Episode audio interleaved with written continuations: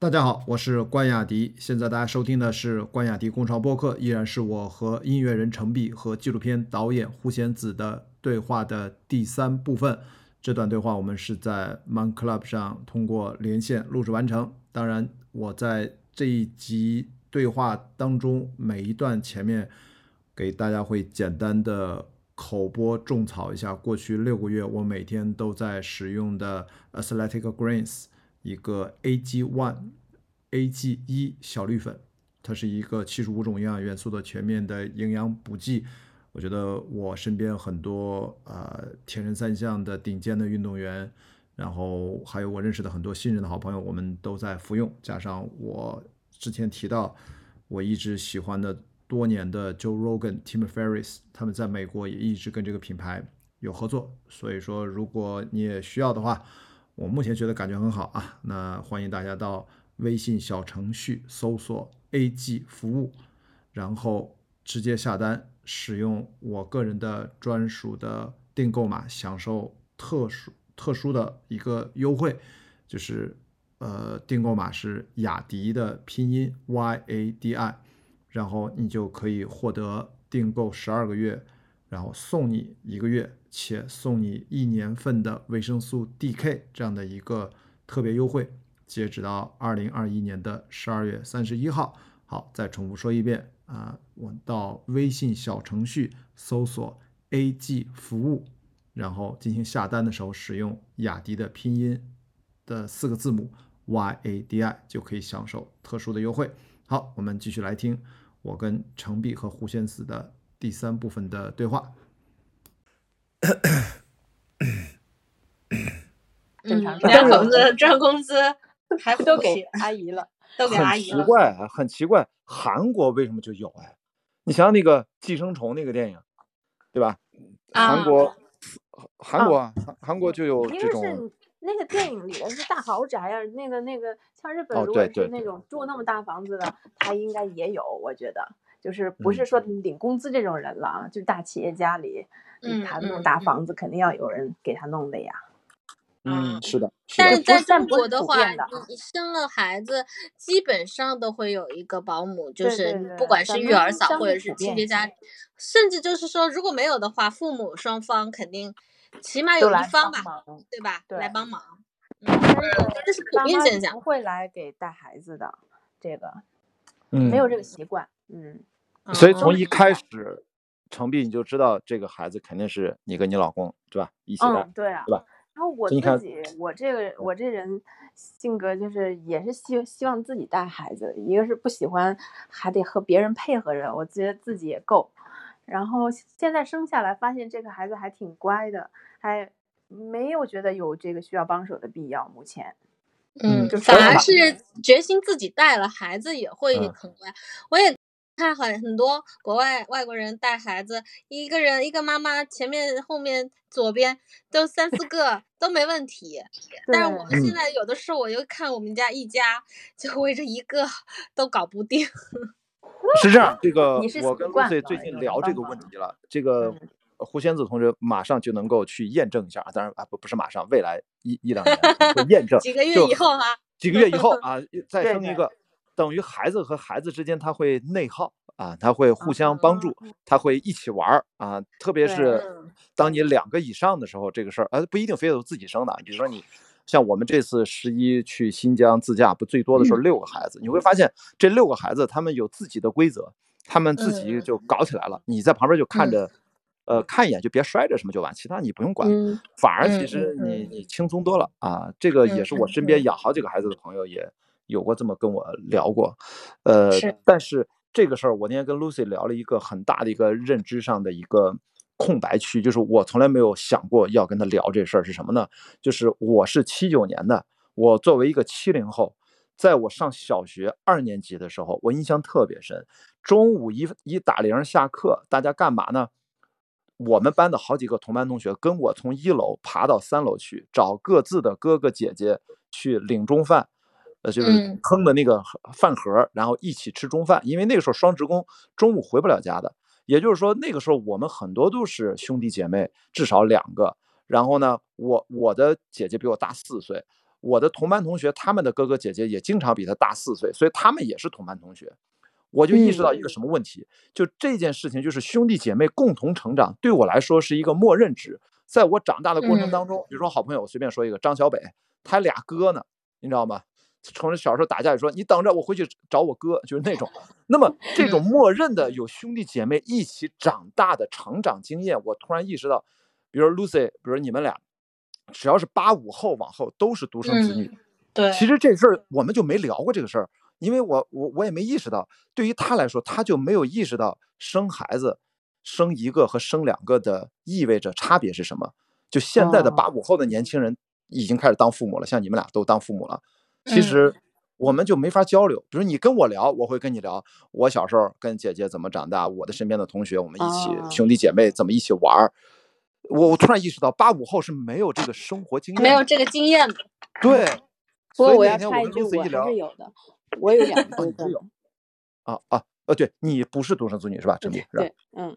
哦，你看。这就不一样，这就呃呃，胡仙子是你是是是是，但因为我为什么要要很坚持了这么多年，我都没有动摇过，我一定要二胎呢？就是因为我们是独生子女家庭长大的嘛，从小我都小时候我是幻想有一个姐姐的，或者说幻想有一个同伴儿，写一起写作业，一起干嘛？所以我长大了以后，我就特别想让我的孩子有这样的一个，就是有个伴儿吧，嗯嗯嗯嗯。嗯对，但但是今天咱们仨很很奇怪，好像我们都是在特别支持生孩子这种，但是好像现实却不是这样的。现实真的，我之前生一胎的时候去锻炼身体，然后那那时候一个就是一个孕产的老师那儿锻炼身体大，大有一大半是孕妇。然后我这次呢又怀了二胎，我又去了，然后那老师两个陪两个。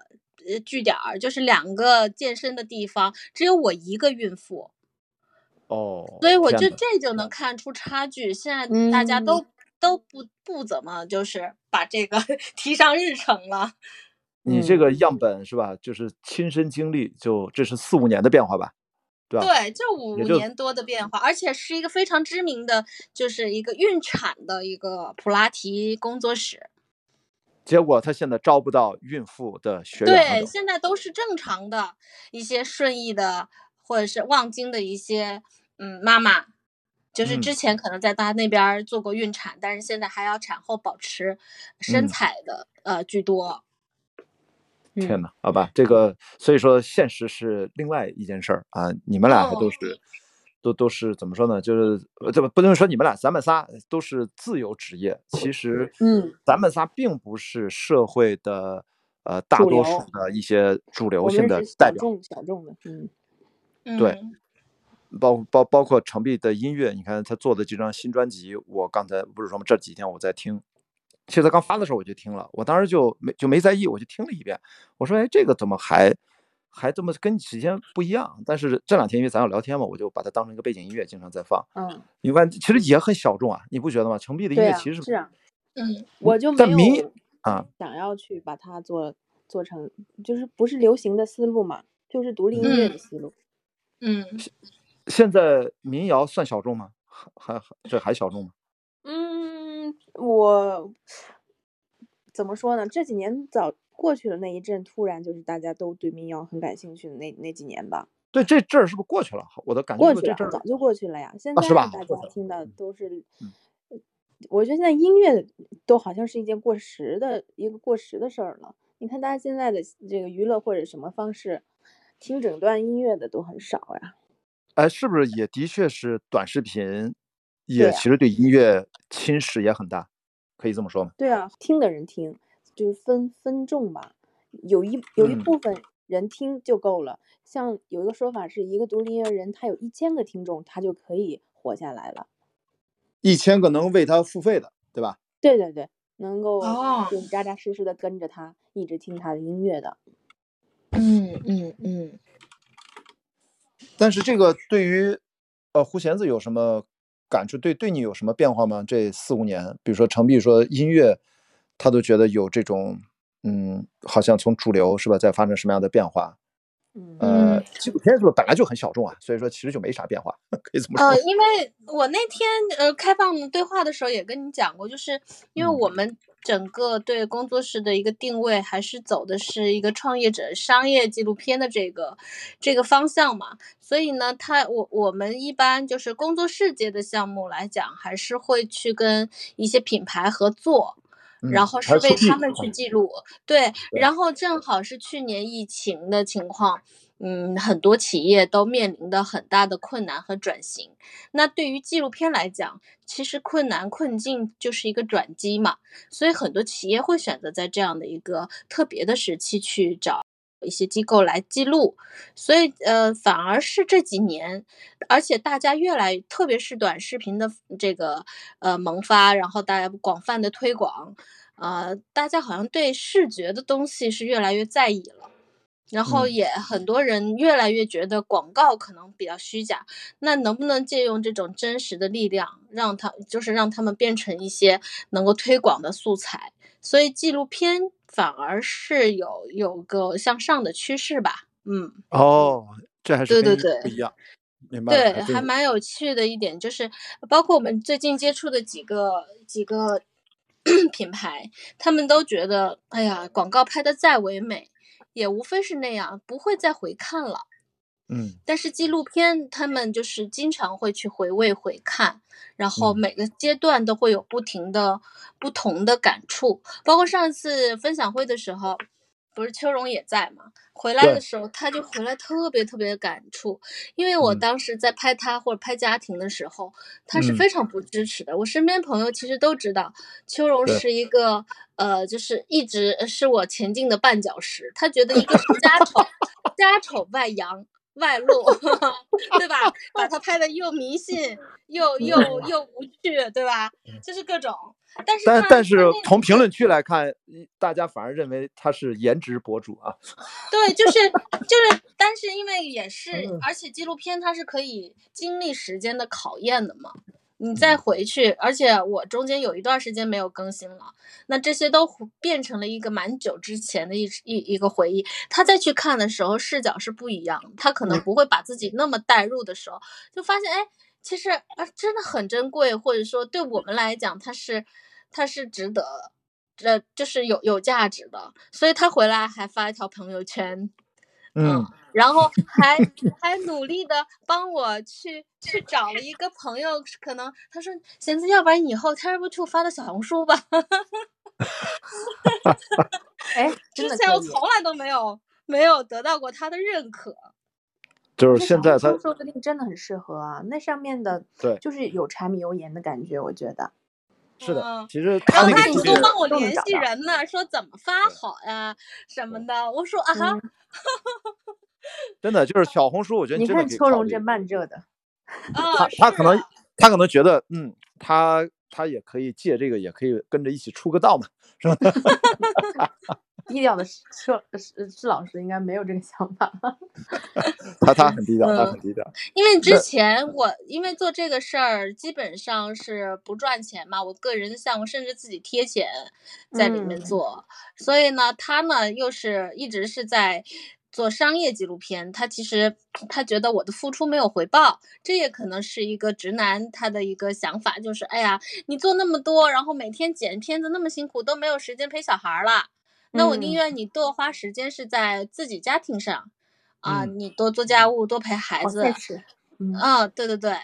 然后看了这个以后，他觉得我并在这几年并没有说没有为家庭做出贡献，我也去思考探索，嗯、呃，因为其实这个东西，呃，就就真的探下去的话也挺有意思的，因为其实他从。呃，第三个视角去观察的话，它其实也能让我们看见很多我们自身的问题嘛。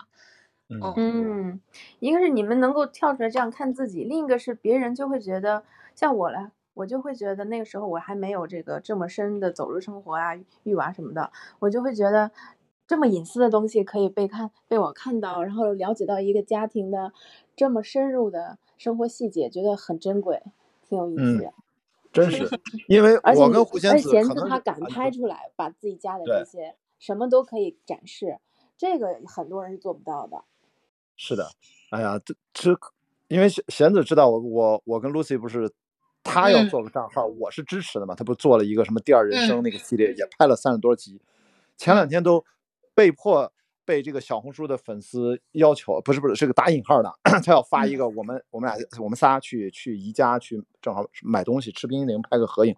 我说你你赶紧发个小红书吧啊，你就配个文案特别简单，说没有分手啊、呃，没有结婚啊，不是没呃没有领证，没有二胎。然后我说要不然你再不更新嘛，因为他在创业都不是特别忙嘛。然后我说你再不更新，的确有人经常会给他发私信说，哎，你们俩是分手了吗？特别特别懂。对，我在跟对，就是就是因为 Lucy 发了这个系列之后，我们俩就又联系上了嘛。哦，对对对，你们是对话版，然后我这个是呃剧场版。对对，我们那个就特简单，因为你是导演思路，我们俩就是对吧？这这这德云社思路，然后就是怎么简单怎么来聊一聊就可以了。对话思路，嗯，是的。所以这个很好玩，很好玩。嗯，对，程璧不知道会有，等孩子稍微大一点是吧？你会有什么跟他互动啊，还是影响你的创作？其实我还真挺好奇的，我估计你自己也挺好奇的。我估计对呀、啊，我自己也挺好奇的，只能说慢慢的开盲盒，嗯。嗯，目前这段时间就是让我觉得生活很丰富。其实，嗯，天天的你说要是老是琢磨着那些诗啊、歌啊，也也会慢慢觉得麻木无聊的。然后现在又打开了一个新的，嗯、就盲盒，然后就觉得有新的新鲜感每天。嗯，这个本身也是对创作的一个能够激发，它不是直接的变成我的创作内容，但是它能够给我带来。带来那种创作的冲动，对啊，